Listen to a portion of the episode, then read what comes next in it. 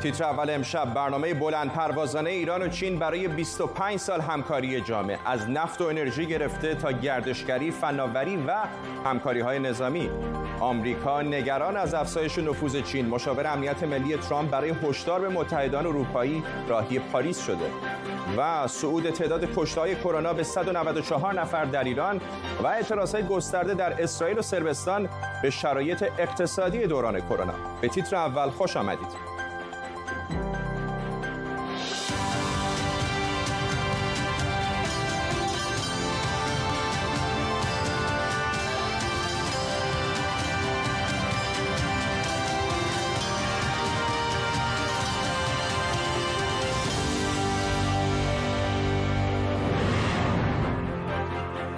سلام بر شما. جنجال بر سر توافق ایران و چین داغتر شده. در اینترنت اسناد و روایت های ضد و نقیزی از جزئیاتی در جریان است. که هیچ کدام تایید نشده. امشب نگاهی میاندازیم به تعدادی از این اسناد و گزارش های غیر رسمی از جمله این سند 18 صفحه‌ای موسوم به برنامه همکاری جامع 25 ساله ایران و چین. سخنگوی شورای نگهبان عباس علی خدایی از توافق با چین حمایت کرده. محمد جواد ظریف هم به سوال به مجلس رفته تا به سوالات درباره جزئیات این همکاری پاسخ دهد.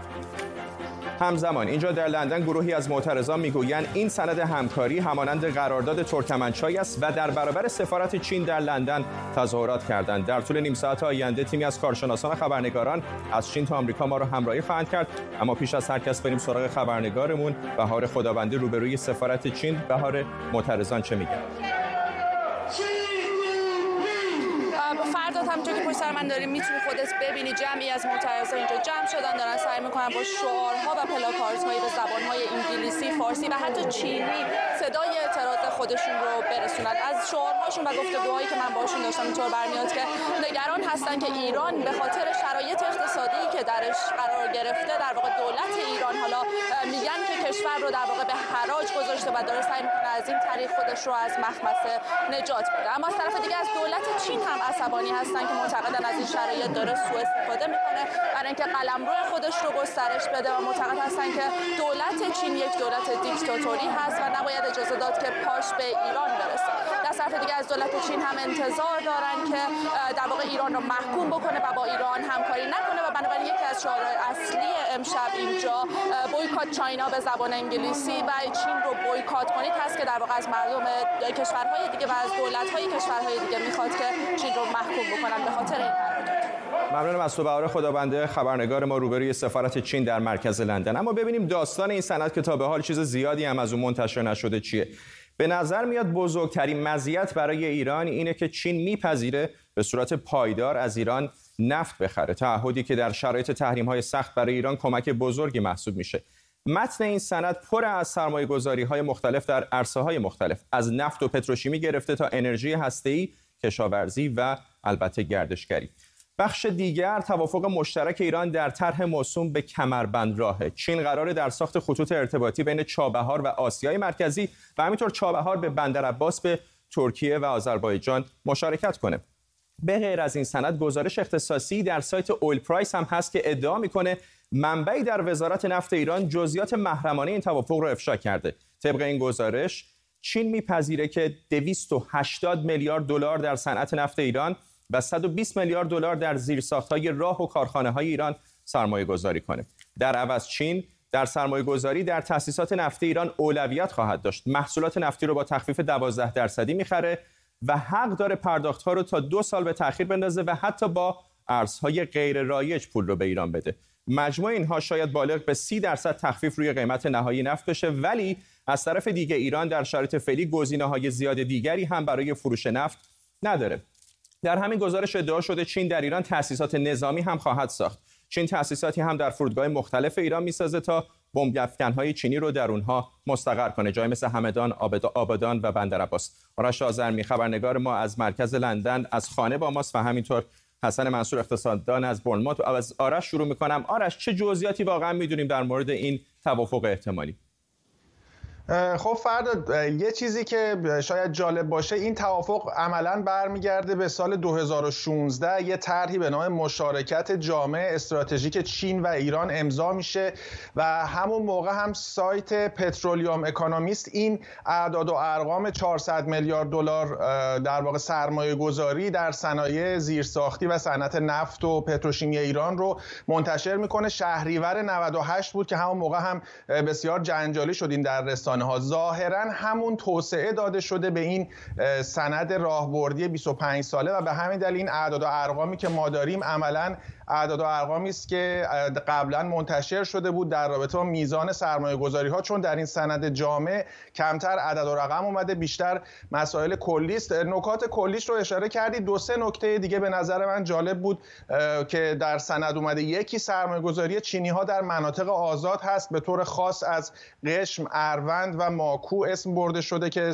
چینی ها سرمایه گذاری می‌کنند و دیگری ایجاد و توسعه نهادهای مالی است. به نام بانک توسعه سرمایه گذاری زیرساخت و صندوق جاده ابریشم و گسترش همکاری های مالی ایران و چین که نکته جالبش این هست که گفته مبارزه با پولشویی هم در راستای این همکاری ها هست. حالا با توجه به اینکه ایران خودش در لیست سیاه FATF قرار گرفته این نکته جالبی است که این مبارزه با پولشویی بین دو کشور چگونه قرار هست انجام بشه. ممنونم از سوارش آذرمی خبرنگار اقتصادی ما. حسن منصور اقتصاددان هم به ما پیوسته. آقای منصور از منظر چین اگر بخوایم نگاه بکنیم به حال یه سری امتیازاتی هم چین داره به ایران میده. از جمله تضمین خرید نفتش اگر این سندی که می‌بینیم واقعا صحت داشته باشه. ولی با فرض اینکه داره این امتیازاتی که میده چرا باید در چنین شرایطی که تحریم های هست فشار روی ایران زیاد هست چرا باید همچین ریسکی رو چین بپذیره؟ ببین نکته که اشاره میفرمایید نکته بسیار موجهی است. اکنون ریسک سیاسی نظام ایران به بالاترین سطح رسیده. هیچ سرمایه گذاری بدون داشتن وسیقه های محکم نمی‌تونه و نمیاد سرمایه گذاری بکنه. در نتیجه اونی که در هر سرمایه گذاری ما انجام میدیم به عنوان اقتصاددان ارزیابی پروژه و فیزیبیلیتی استادی یعنی امکان پذیر بودن این پروژه است چین در سیستمی که پدید برده و این رو در بیش از 35 بندر جهان پیاده کرده در بیش از 12 کشور آفریقایی به امضا رسونده. در اونجا سیستمی برای وسیقه ها پدید آورده که اینا خطرناکه. یعنی ملاحظه بفرمایید اگر دولتی نتواند کشوری نتواند این سرمایه گذاری ها رو به موقع به چین برگردونه تعدیه کنه یا اون پروژه با موفقیت روبرو نشه در این صورت چین امکان رو که وسیقه ها رو مصادره کنه برای خودش محفوظ نگه و اینو در چندین کشور تا کنون اجرایی کرده. مثلا در زامبیا دستگاه رادیو تلویزیون رو مصادره کرده و اختیار خود گرفته. شرکت نفت زامبیا رو شرکت برق زامبیا رو تصرف کرده. فرودگاه کنت کاوندای زامبیا رو به تصرف خود در آورده. در جیبوتی بندرگاه مهمی رو که پایگاه های یعنی محل اتصال اونجا به آمریکا و اروپا هست. اینا رو به تصرف خود در آورده با اجاره 99 ساله. در کنگو بندر لامو رو به تصرف در آورده. در سریلانکا بندر مهم ارز کنم هامبانتوتو رو به تصرف خود در آورده. در نتیجه این قضیه برای ایران و این باید قرارداد بدقت دید. در اون پیشنویسی که وزارت خارجه ظاهرا منتشر بله. کرده هیچ چیزی که برای اقتصاددان قابل قبول باشه وجود نداره. هیچ محملی که بشود ارزیابی کرد خطرها رو سنجید ریسک ها رو در اونجا دید وجود نداره. از این نظر اون به نظر من کاملا مردوده. باید اطلاعات دقیقتری در معرض مردم ایران و نمایندگان منتخب مردم ایران قرار بگیره و این بله. مورد ارزیابی قرار بگیره. شرایطی فعلا نداریم اینا رو. ممنونم از شما. حسن منصور اقتصاددان از بورنموت با ما. همطور که آقای منصور گفتن این بحث نادانسته های ما در مورد این توافق احتمالی موضوع رو پیچیده تر کرده. محمود واعظی رئیس دفتر رئیس جمهوری ایران در تلویزیون ایران وجود بخشای محرمانه در تفاهم نامه 25 سال میان ایران و چین را تلویحا تایید کرد. اما در عین حال گفت که هرچه محرمانه باشد از نظر مجلس و سران سه محرمانه نیست و مراحل قانونی تایید این سند طی خواهد شد. ما نقشه راه همکاری رو مشخص کردیم. به هیچ مستاقی که تعهد آور باشه ما واردش نشدیم.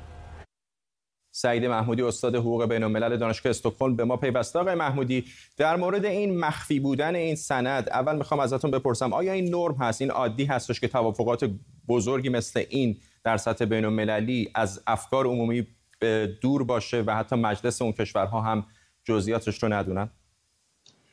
بستگی به نوع سند داره. در مورد این سند به خصوص الان شایعات بیشتر از واقعیات به نظر من. یعنی با توجه به مطالبی که در شبکه های اجتماعی و مطبوعات و غیرو می‌خونیم صحبت از برنامه همکاری جامعه هست صحبت از قرارداد بین ایران و چین هست و الفاظ مختلف دیگه. اگر این سند حقوقی لازم الاجرا باشه نه ایران نه چین نمی‌تونن هیچ قسمتش رو پنهان بکنند.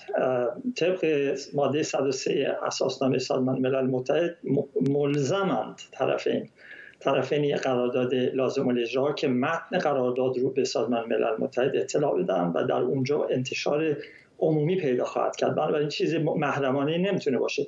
مگر اینکه بخوان همطور که الان این پیشنویس که امروز به دست من هم رسیده اسمش باشه برنامه جامعه همکاری بین ایران و چین یک راه در واقع برنامه کاری باشه که یک سند سیاسی است. نه حقوقی و نه لازم الاجرا و هر موقع هم هر کدوم از طرفین بخوان ازش خارج میشن. در این صورت البته دو تا کشور می‌تونن هر جوری دلشون می‌خواد با هم توافق خود این سند رو چطور می‌بینید؟ امروز که با هم پیشتر هم حرف می‌زدیم نکاتی در سند هستش که یکم آدم ممکنه به تردید بندازه در مورد درست بودنش. این سندی که امروز به این عنوان به عنوان ویرایش نهایی برنامه همکاری های جامعه 25 ساله ایران و چین من دیدم به نظر من یه سند جدی نیست. اولا بسیار کلیگویی جملاتی که درش به کار برده شده اصلا دقت حقوقی نداره. مطالبی بسیار بسیار میشه گفت به عبارت آمیانه آبکی و فقط خواسته های سیاسی دو طرف رو ممکنه نشون بده. حتی در این مورد هم به نظر من نه انشاش دقیق نخواستاش درسته. بنابراین من فکر می‌کنم باید صبر کرد تا سند از طرف دولت ایران یا دولت چین منتشر بشه نه قبل از اون. برای اینکه الان در حال منابع مختلف سندهای مختلف منتشر می‌کنن و در مورد صحتشون باید تردید جدی کرد و باید صبر کرد تا دولت ها این منتشر کنه. سپاسگزارم سعید محمودی استاد حقوق بین الملل دانشگاه استکهلم از سوئد با ما. ویکتور تو استاد روابط بین الملل در دانشگاه هنگ کنگ هم از هنگ کنگ به ما پیوسته. آقای تو سوالات زیادی هست در مورد نحوه قراردادهای چین با کشورهای دیگر در این پروژه موسوم به جاده ابریشم قرن 21 و نگرانی هایی که مهمان قبلی برنامه هم بهش اشاره کرد از جمله اینکه چین در مواردی در آفریقا بسیاری از بنادر و امکانات زیرساختی دیگر کشورها رو مصادره کرده.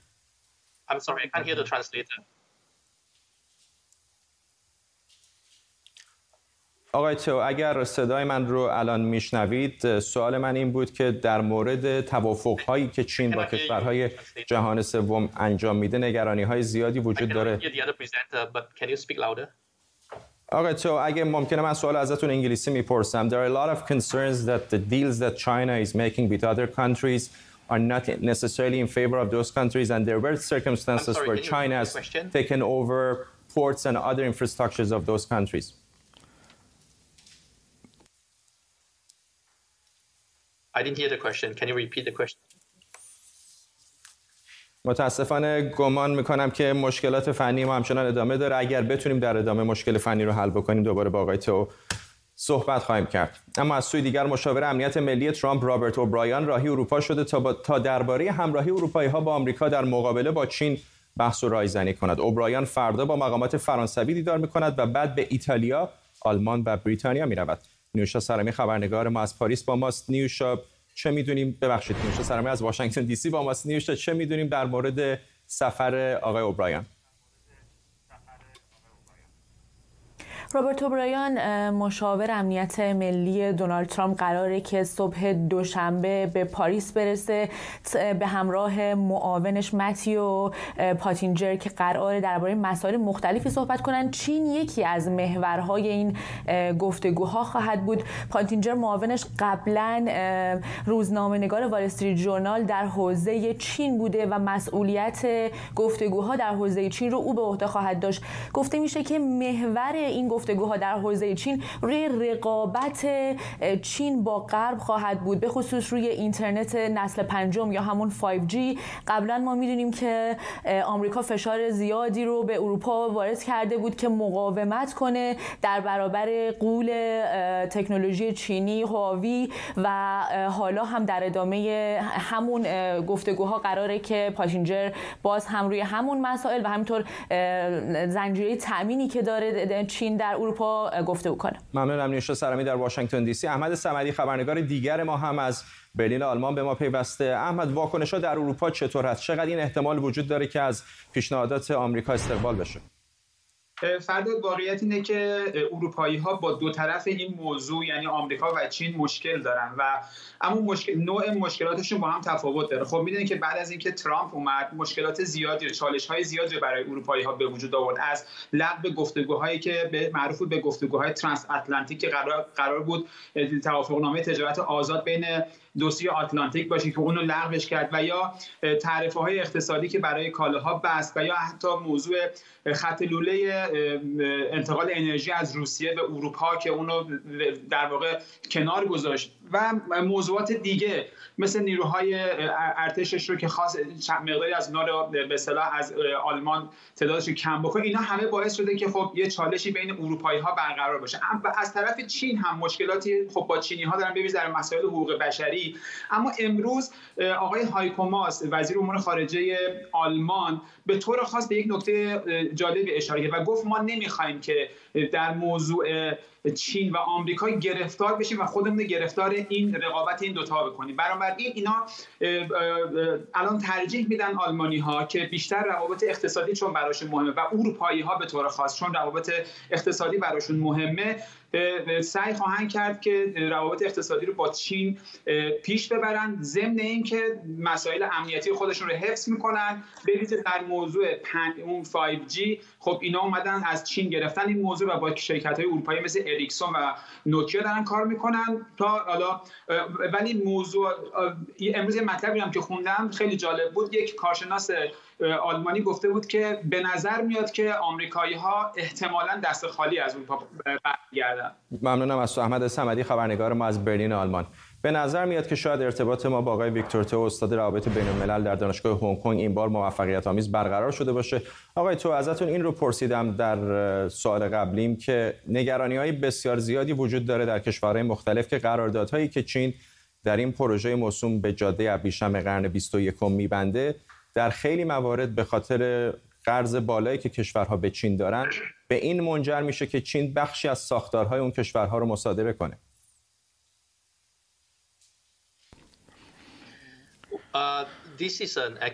این یک اتهامیه که خیلی عمومی و کلیه.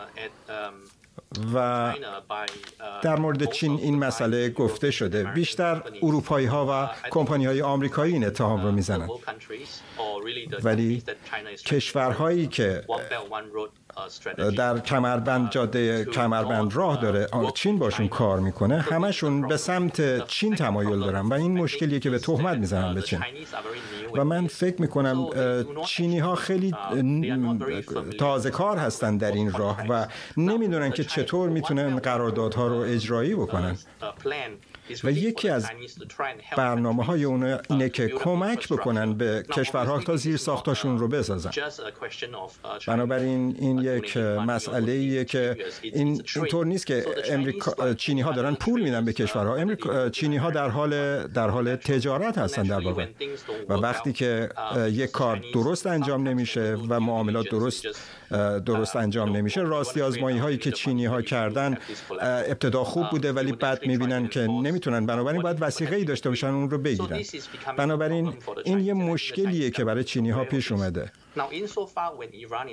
در مورد ایران ایران نباید خیلی نگران باشه. چون چین همیشه ایران رو با احترام باش مقابله کرد باش داد ستد کرده و و روابط چین و ایران بسیار گرم و دوستانه است و دو جانبه است.